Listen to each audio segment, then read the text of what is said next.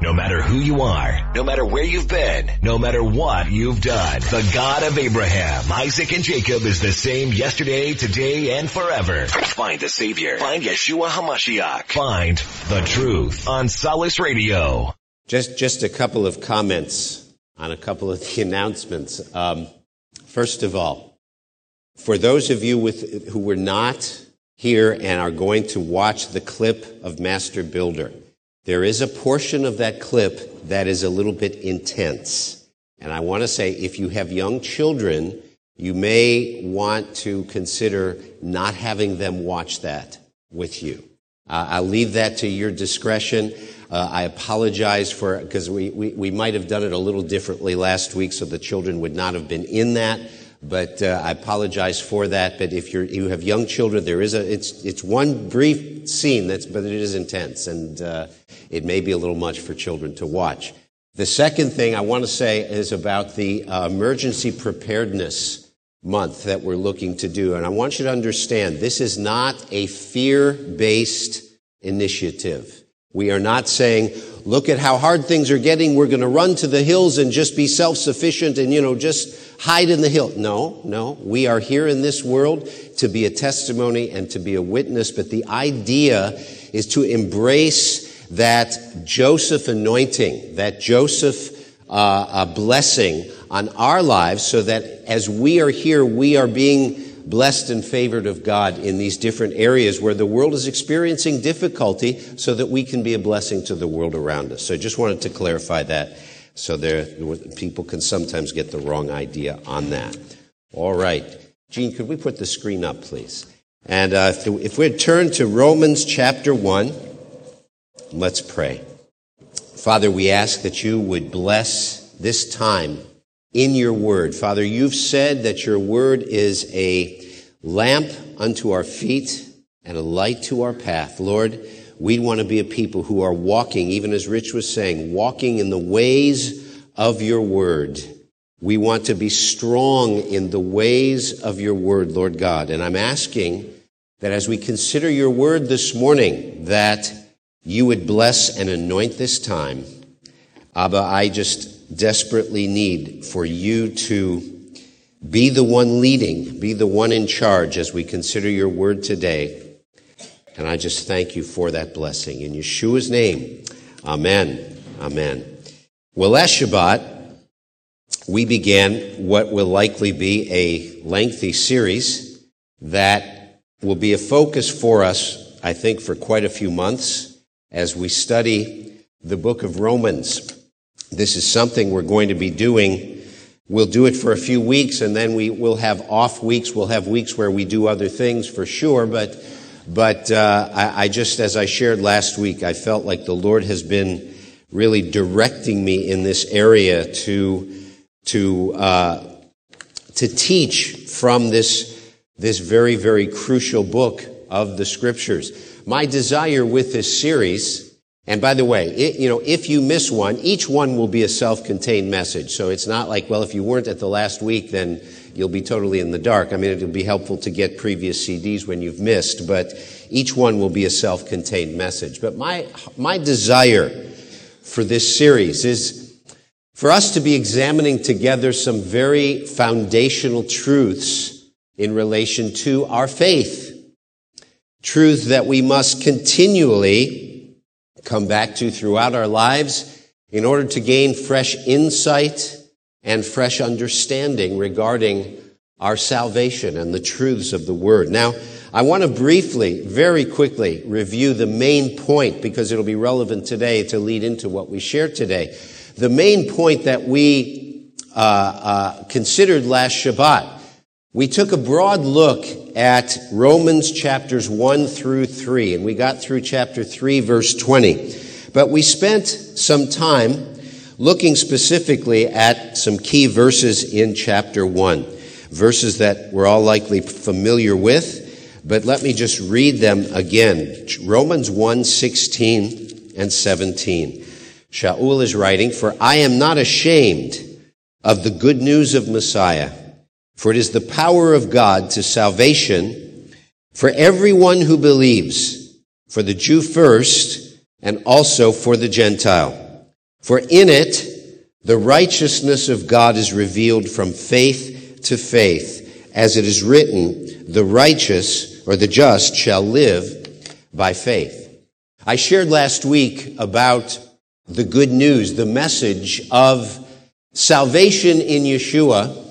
Based on this verse, that, that word, that message is, is uh, uh, powerful in God to impact people for righteousness in a dynamic way. In other words, it's not just a cosmetic forgiveness that's offered to us in the new covenant. It's not just a covering over of our sins, but God actually changes our nature through the power of His righteousness imparted to us. Receiving salvation results in a change in our very nature.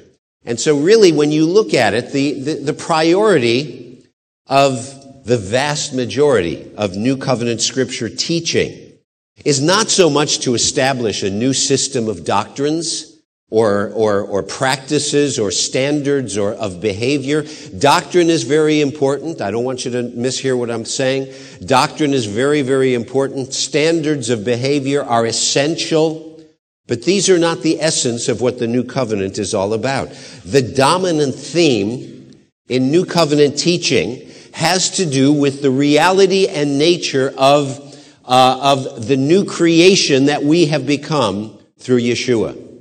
And that is what much of our focus will be on as we journey together through this letter of Shaul or Paul to the congregation in Rome.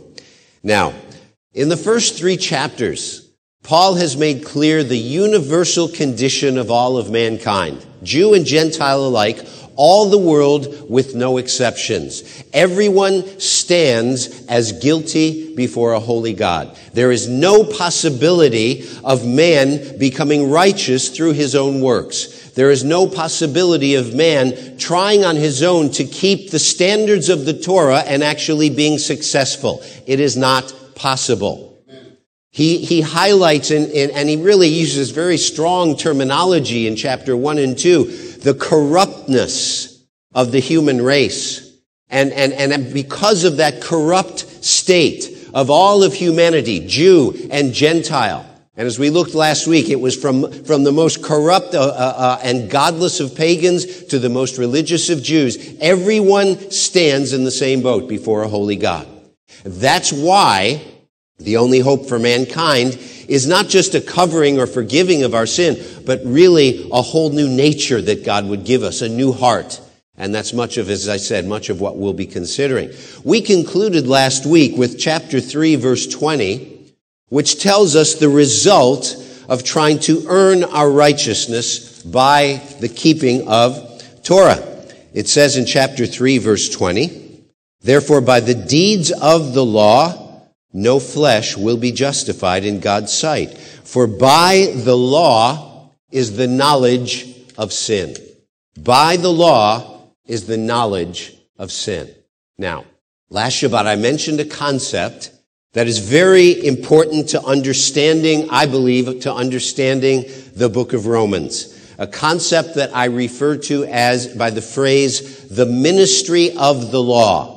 The ministry of the law. I mentioned this phrase last week, but I did not define it or explain it. And so I'm going to be defining this concept for you today. And actually, in order to do so, we're, act, we're, we're, going to be looking beyond the, the book of Romans. That's just for today. Uh, uh, and, then, and then we'll be actually, but it'll be in preparation for the remainder of what we consider in the, in the letter to the Romans. Let's keep in mind that there are statements in Romans, as well as other par- portions of the New Covenant scriptures, that if not properly understood, they could lead believers to conclude, as many, as many do conclude, that the law or the Torah is no longer relevant to us as believers. We have in Romans 6, for example, the statement that people love to quote to, when they try, want to tell you that there is no biblical basis for what we call Messianic Judaism. And they'll say, don't you know we're not under the law anymore?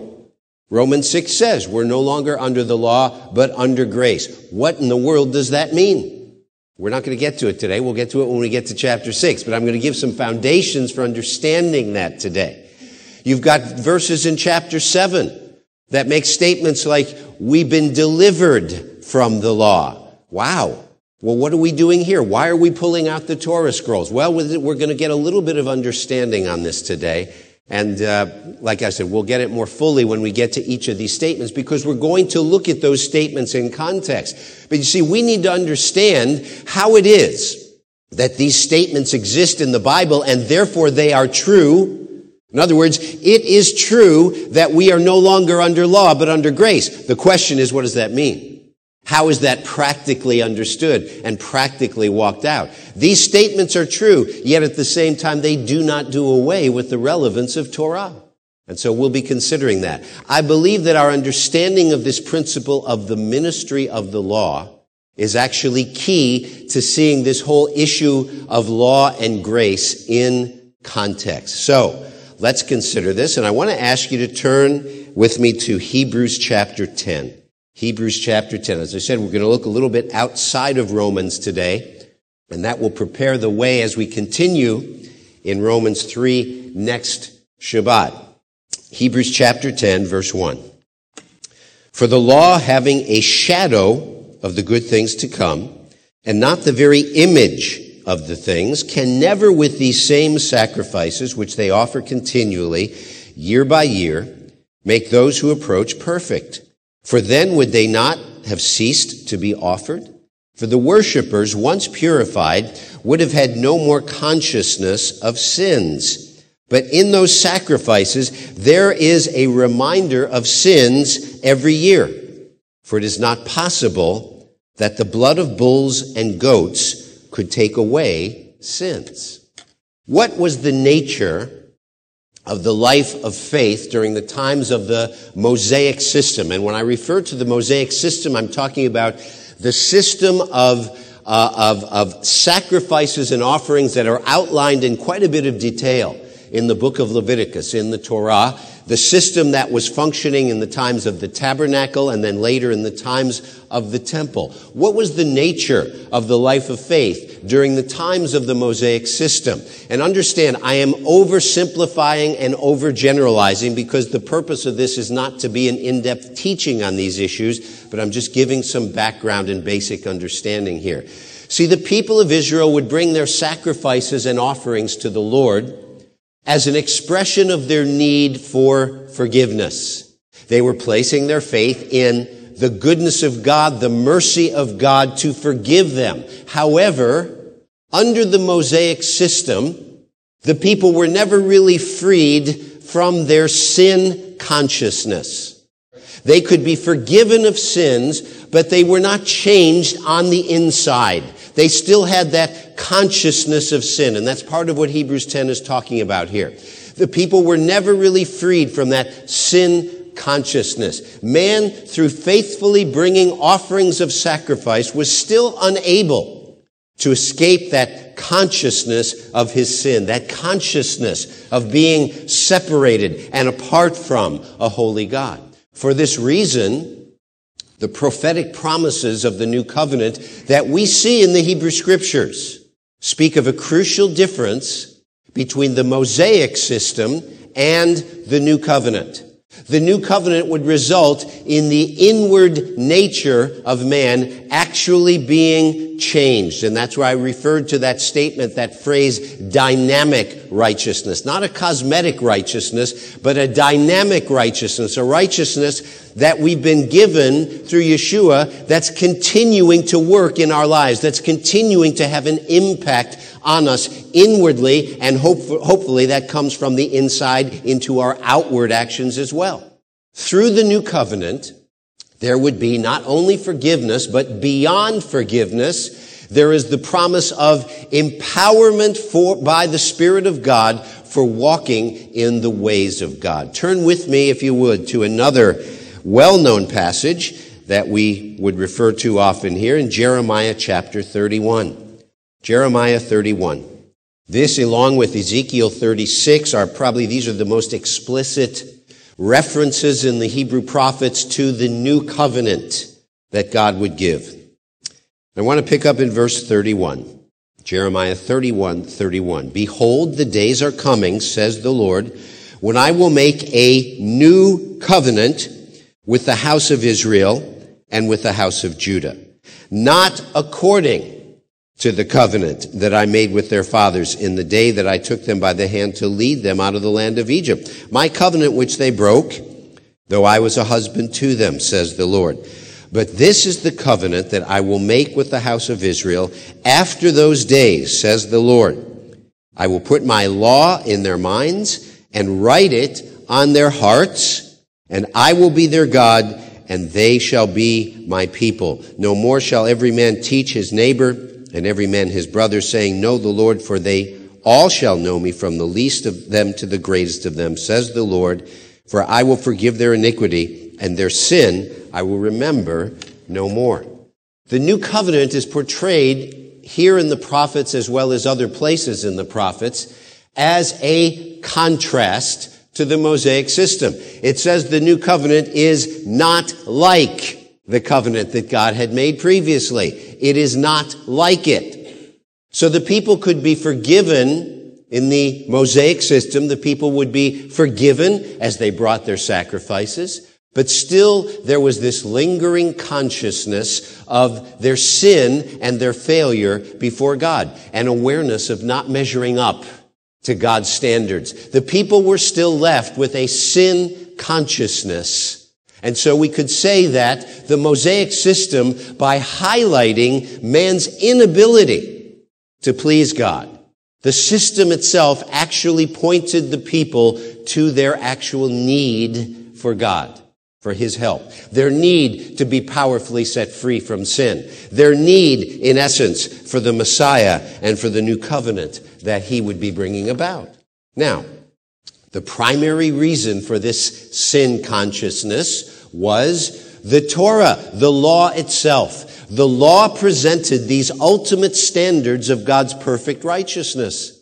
And so, Seeing those standards of righteousness was to awaken man to see the contrast between God's perfect righteousness and man's own efforts to try to be righteous, which efforts would always fail. The law communicated to man the knowledge of his own sin, reminding him continually of his inability to please a holy God. So, in this way, we can say that the law has a clear impact or ministry is the term I'm using. It has a ministry to the heart of man. The ministry of the law was a ministry that left man feeling condemned and judged for his sins and his shortcomings. Seeing God's law caused him to realize that he was hopelessly guilty before this holy God. And so we can say, as Paul does say actually in Romans, that a key purpose of the law is to awaken us to our sinful condition. Now, Galatians chapter 3. You may want to turn there because we're going to, we're going to be look at looking at something there in just a few moments. Galatians 3 says something very important for us to understand, and I'm just summarizing a point here. But his point is that until the coming of the Messiah, there was, there was actually a sense in which the, there, there was a sense in which the, the, the law was, there was a temporary nature of the law. What does he mean by that? Well, Paul is not saying that the law itself is temporary. Paul's point in Galatians 3, which we'll look at in a moment, is that the guilt and condemnation that the law ministered to the heart of man was not intended to be God's final word to man. In other words, God's intent was not to leave us in condemnation. So let's consider this issue a little bit further.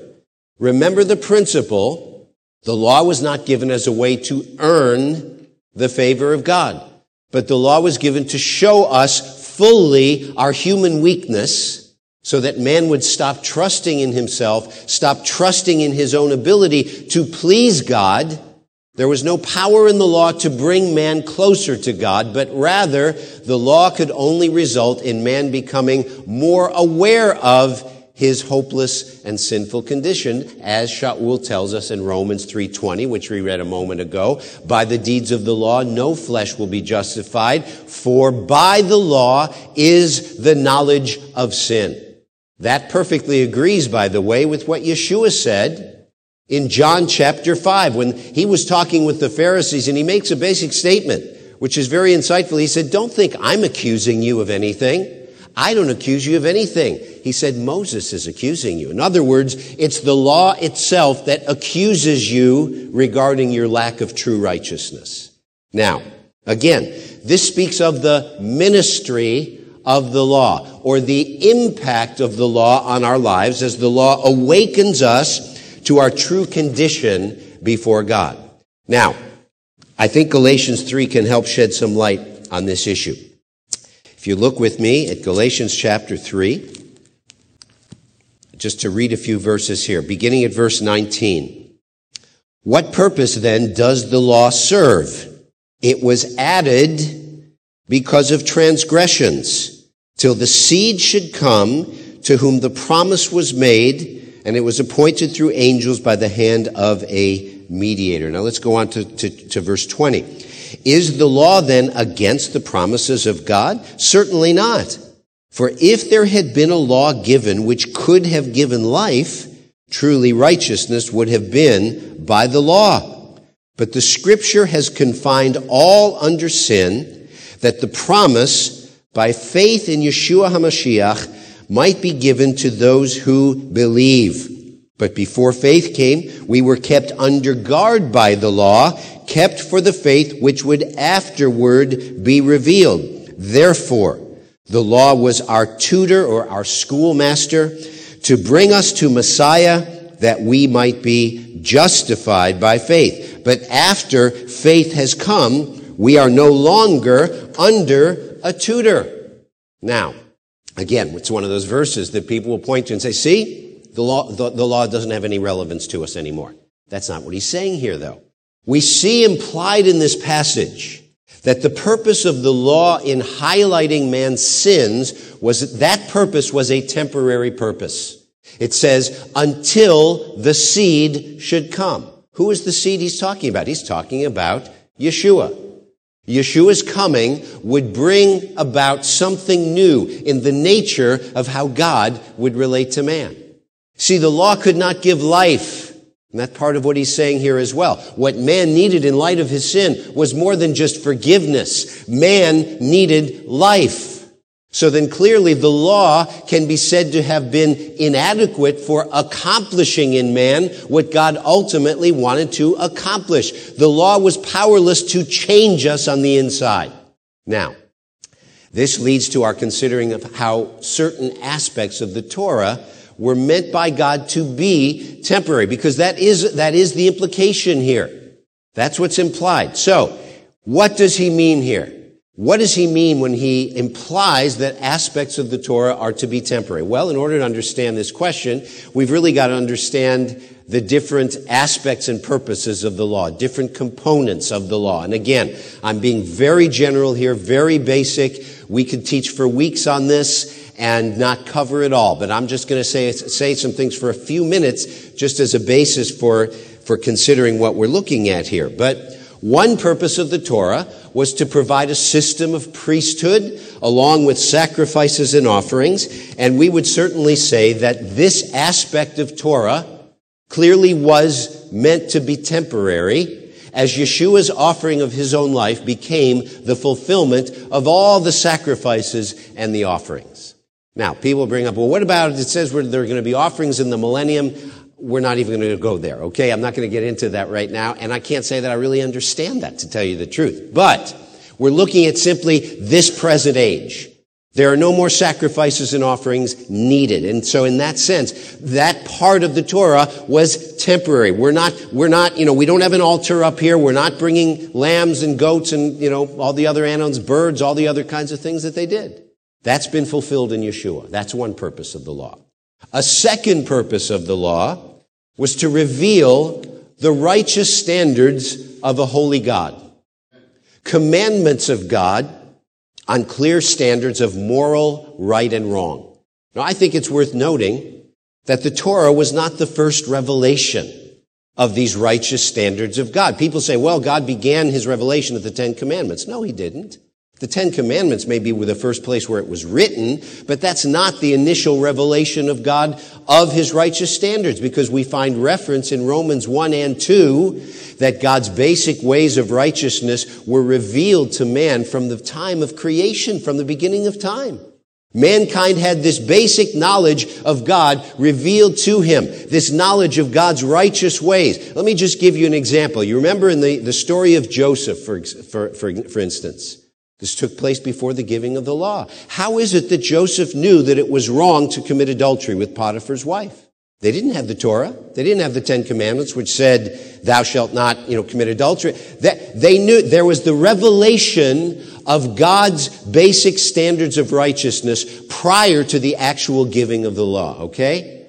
That's just one example. I could give you dozens of examples just like that. Prior to the giving of the law, where it was clear they understood the principles of God's righteousness. Now, the Torah was given to more fully, I would say, to clarify and further define these basic moral standards that man has understood since the creation. The Torah gave further explanation, further definition, expanding on some of these moral issues. Now, here's the question. Are the moral aspects of God's law temporary? I would say they are not. That particular purpose of the Torah absolutely is still valid. God says in His Word that He Himself does not change. And you know, it's interesting when people say, well, that we're, you know, we're no longer under the law. If you were to ask them the question, well, does that mean you can just go out and kill your neighbor? Well, no, but, and I've never really heard a very satisfactory answer beyond, well, no, but. Because there is no answer. It's not done away with, you see? But see, God says in His Word that He Himself does not change. And so, we know that His standards of morality have not changed, so they've, they've not been done away with. It's just as wrong now to murder or to steal or to commit adultery or to lie or any number of things that we could mention. It's just as wrong now as it was in Exodus 20 when this, when this was written out and given to Israel as the written law. Now we should also note that Paul in Romans 8 4 wrote something kind of interesting. He said that God's intent is that the righteous requirements of the law are to be fulfilled in us who do not walk according to the flesh, but according to the Spirit. Well, if the righteous requirements of the law are to be fulfilled in us, obviously these moral standards are not temporary. And those walking in the Spirit will be the ones who are empowered to live this out most fully. Okay, so that's a second purpose, and that is the moral standards of God. A third purpose of the Torah was to provide a cycle of life for the nation of Israel in which there would be special times and seasons of celebrating God's grace and goodness to the nation. Times of remembrance for the great acts of God on behalf of the nation and also times of looking ahead to the age to come. Through this biblical heritage, the Jewish people fulfill God's calling and purpose for us to be an identifiable and recognizable people on the earth. We've looked at this many times, the, the final verses of Jeremiah 31, where it talks about as long as the sun is in the sky and the moon and the stars and all the expanse of the universe, as long as that's all in place, then the Jewish people will always exist as a recognizable people on the earth. So, the specific heritage of Judaism rooted in the Torah is a part of that expression of the Jewish people being a recognizable people. Now, in addition to the feasts and celebrations, there's also practices and customs of lifestyle that are rooted in the Torah that are part of that distinctiveness of calling on Jewish people. We might refer to all of these collectively, and again, we could give much more explanation than I'm going to give today, and probably I will do do some more, some uh, more in-depth teaching on, on some of these issues in the future, but not today. But we can refer to these collectively as ceremonial laws with each of the ceremonial laws pointing to spiritual issues. But the content itself is symbolic or ceremonial. Let me give you an example. It says in the scriptures, to uh, uh, to write the words of God on the doorposts of your house and on your gates. And that, the fulfillment of that has come to be what's called the mezuzah, which is a little box. You see it as you walk in the, the, the, the congregation, and it's got a, a, a, small piece of parchment with some of the scriptures on it. Is that a moral law? No. It's a symbolic law. It's a ceremonial law because that little box, the mezuzah, points us to something that is the issue of substance, which is the Word of God and the centrality of the Word of God itself. So, there, there, there are these ceremonial laws as well as the moral laws. There is a difference. Observing these ceremonial laws does not affect whether a person is saved or not, but these practices and observances certainly are still valid for expressing our faith in Yeshua. Unlike the moral laws, the ceremonial laws are not requirements for all people.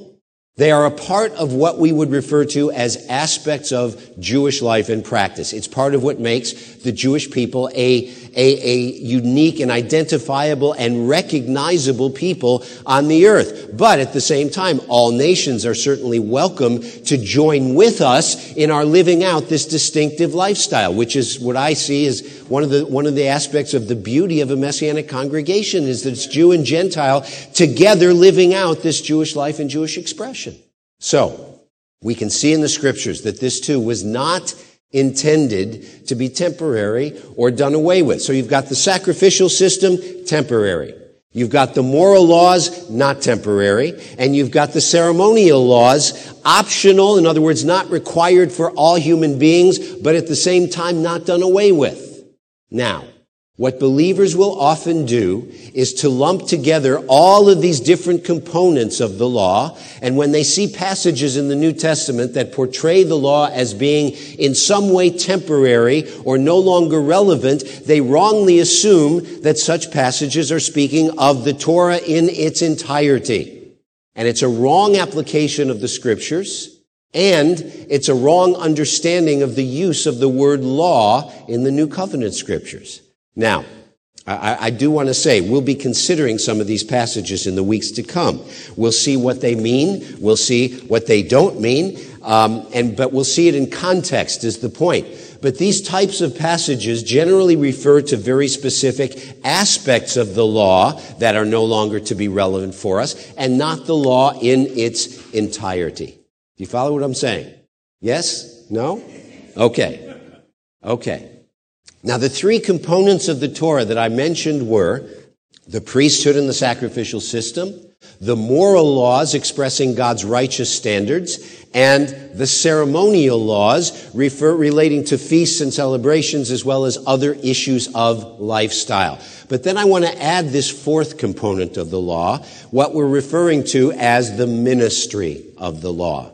As I've studied this out, I've concluded that New Testament passages that imply or state a doing away with the law for believers, in most of these passages, in most cases, not everyone, some of them deal with the sacrificial system, but most of the passages and the ones certainly that we'll be looking at in Romans, I believe that it's actually the ministry of the law that's being referred to. And I'm going to give a little explanation of this today, but I think you'll see it more clearly as we get to some of the specific verses in the weeks to come. Um, and, and I just want to say also, in, as in the weeks to come, as you understand the significance of this, of the ministry of the law in Paul's teaching, my hope is that it, it will forever remove all the questions that you might have about how law and grace can actually go together. How we as believers can grow in God's grace and yet still see the importance and relevance of the law for our lives as believers. But, even more important, I believe this, this issue of the ministry of the law will help to give you a deeper understanding of actually of the grace of God and how that impacts your life personally. Now, Here's the question we need to ask. What did the law itself minister to the people? Well, we've already touched on this. That the law had an impact on man to keep him continually aware of his sin. And so we can say that the law ministered condemnation and guilt to man's consciousness. Now, Turn with me over to, to 2 Corinthians 3. We're going to look at a very important passage. And I'm wondering, could we get a little bit of air on here? It's, it's a little warm up here today. 2 Corinthians 3. We don't need it down to 60, but a little bit lower would be nice. Beginning at verse 5. Not that we are sufficient of ourselves to think of anything as being from ourselves, but our sufficiency is from God, who also made us sufficient as ministers of the new covenant, not of the letter, but of the Spirit. For the letter kills, but the Spirit gives life. But if the ministry of death, written and engraved on stones, was glorious, so that the children of Israel could not look steadily at the face of Moses because of the glory of his countenance, which glory was passing away, how will the ministry of the Spirit not be more glorious? For if the ministry of condemnation had glory, the ministry of righteousness exceeds much more in glory. Now let's unpack this a little bit. This is one of those passages that's often misunderstood because phrases will be pulled out of context. And so people will pull out the phrase, well, don't you know the letter kills, but the spirit gives life? Well, that's absolutely right. But just to take it out of context and apply it to the wrong thing, that's the problem. And so people will wrongly conclude that anything and everything connected to the Torah just produces death. But that's not what he's saying here. Paul is not saying, uh, uh, referring here to the Torah as a whole. He's not saying that the Torah is obsolete or that observance of Jewish life or ceremonial laws of the Torah is likened to death. He's saying that the law ministered death. Specifically, he's drawing a contrast between the ministry of the law and the ministry of the new covenant. He's not referring to the law as something bad or negative. He's speaking of the ministry of the law as something that could not produce what God ultimately intended for man to experience. Man's need is for God's righteousness. Man's need is for life, but the law ministered the very opposite, leaving man guilty and, and, and condemned as it highlights man's sinful condition. It couldn't change man. And so Paul refers to this ministry of the law, its, its impact on man as a ministry of death. Why did he call it that? Because it shows man righteous standards that are required of us and yet standards that we're incapable of, of keeping. And the result is it highlights our condition of spiritual death, thus a ministry of death. It highlights our condition of spiritual separation from a holy God. That's what the law ministers to us. The law leaves unredeemed man guilty and separated from God and God's life-giving presence. As such, it's a ministry of death. It's a ministry of condemnation. However, the new covenant, he says, brings us into a ministry of righteousness. It's a ministry of life by the Spirit of God. What's meant by this state, by these statements? They speak of the fact that the new covenant in Yeshua impacts our lives in two very powerful ways. First of all, God goes beyond forgiving us and he actually makes us righteous as he imparts to us the perfect righteousness of Yeshua himself. That is this ministry of life and righteousness 2 Corinthians 3 is talking about. So, in that way, the new covenant has an impact or a ministry of righteousness upon our hearts as we're made alive to God and we can actually experience fellowship with God.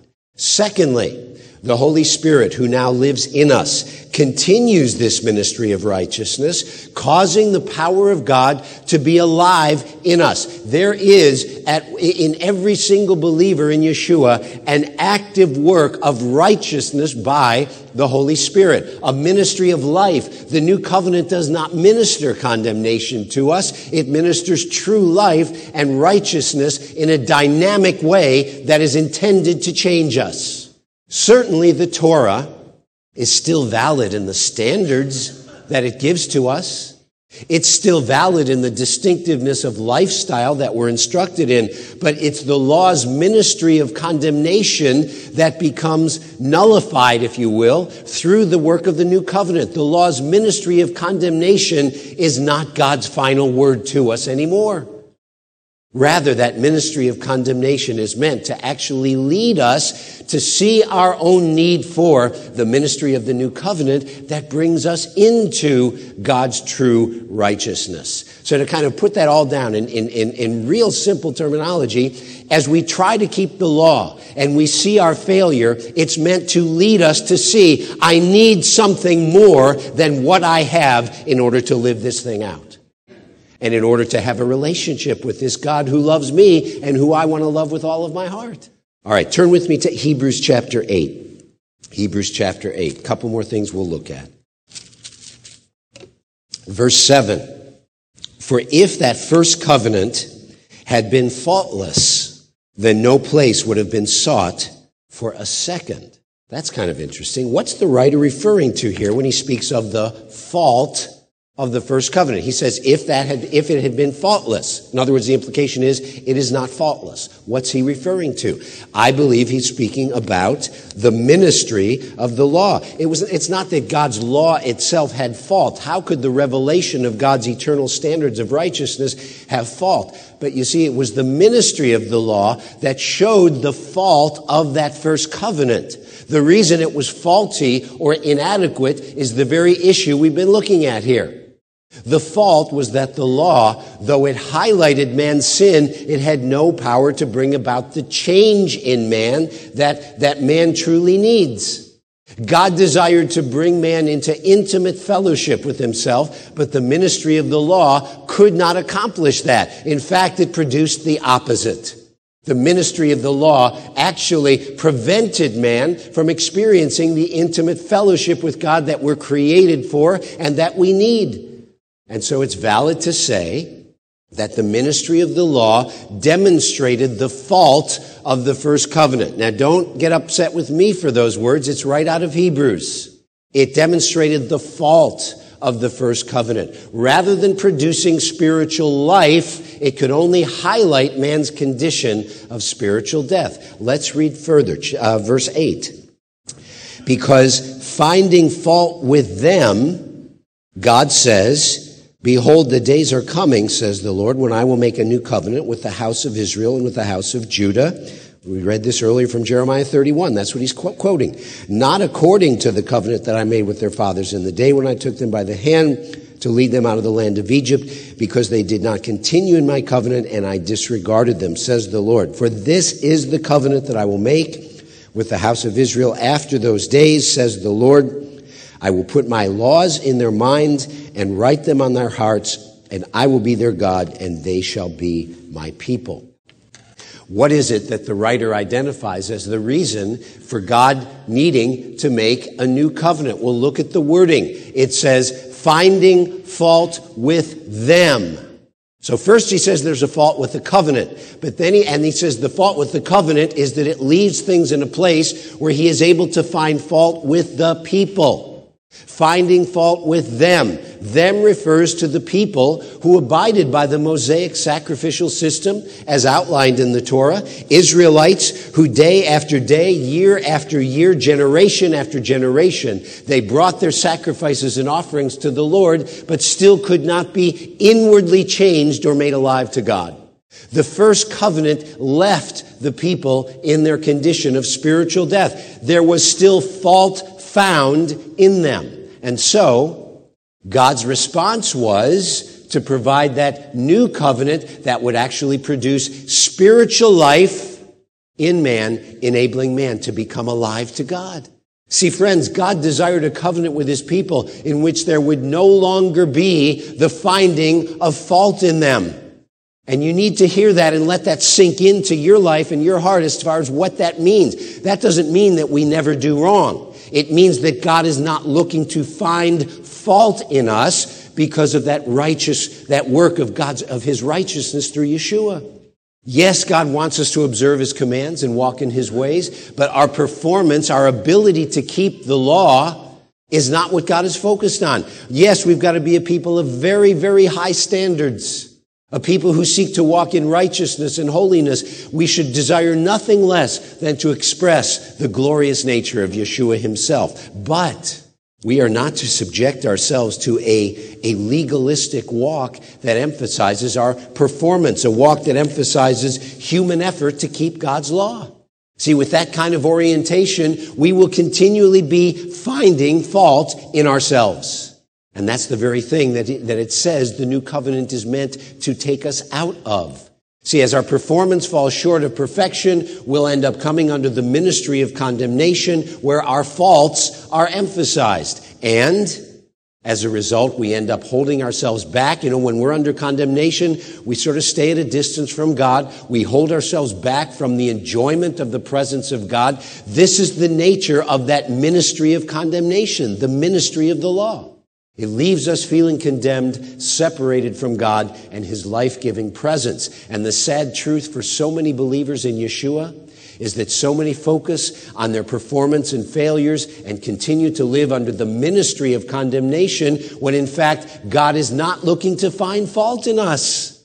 Beloved, we can end up ruled by our feelings in response to our performance. And when that's the case, we will not experience the impact of grace that God wants us to experience in our lives. Now, what about verses like John 1:17? Well, it says there, the law was given through Moses, but grace and truth came through Yeshua the Messiah. Clearly, there is an implied contrast between law and grace, but it's not to say grace is good and law is bad. I believe the contrast is found in the ministry of the law to man as opposed to the ministry of grace to the heart of man. Grace does not do away with God's law. Grace simply has a ministry to our lives that is different from the ministry of the law. The grace of God impacts man to lift us up out of sin and unrighteousness. Grace elevates us to a new level of life in which we can really experience transformation. So, as we consider this issue of law, the law having a temporary purpose, we're to understand that it's, it's not the standards of the Torah that are temporary, and then it's not the Jewish life aspects of the Torah that are temporary, because we must remember that with, with the feasts and the holy days and so many of these different things, when God gave them to Israel, He presented them very clearly as being everlasting ordinances. There's no sense of temporary in the wording. Well, it's the ministry of the law that was meant to be temporary. It's the ministry of the law leaving us guilty and condemned. The ministry of the law that leaves us separated from the presence and life of our Heavenly Father. Has the Torah itself been done away with? Absolutely not. But, excuse me, as those who know Yeshua, as those who've come into the grace that God makes available to us, the ministry of the law no longer leaves us guilty and condemned. We can partake of the glorious ministry of life and righteousness through Yeshua. That dynamic ministry of the new covenant as God brings transformation into our lives and takes us from glory to glory by His Spirit as we are being impacted by that grace of God. The law ministered condemnation and spiritual death.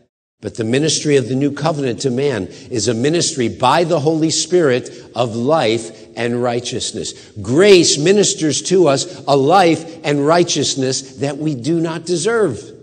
And I'll tell you something, that should be a great encouragement to every one of us. Because you know something, just as it's a real guilt and condemnation that, that ministered to us by the law, and I mean, I think we all know when we feel guilty and condemned, it's real. It feels very, very real. Well, it's a real righteousness that's ministered to us by the Holy Spirit through the new covenant and through the power of God's grace at work in our lives. We've got to focus on those things. We've got to meditate on those things, folks. Remember what we saw earlier from Romans 1.